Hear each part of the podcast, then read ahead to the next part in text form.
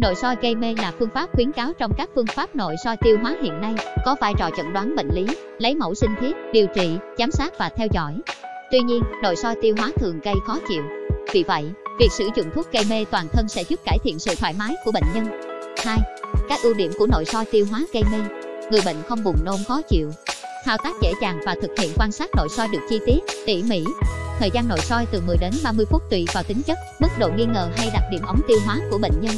Tăng độ an toàn, tránh gây tổn thương cho đường tiêu hóa. Không có các biến chứng khó chịu sau nội soi. 3. Nội soi tiêu hóa gây mê có hại gì không? thường không gây hại gì đến sức khỏe, có thể gặp dị ứng thuốc hay rối loạn về nhịp tim và hô hấp và được khám, theo dõi liên tục trước, trong và sau gây mê nội soi và được chứng minh là rất an toàn và hiệu quả trong khám và tầm soát ung thư ống tiêu hóa.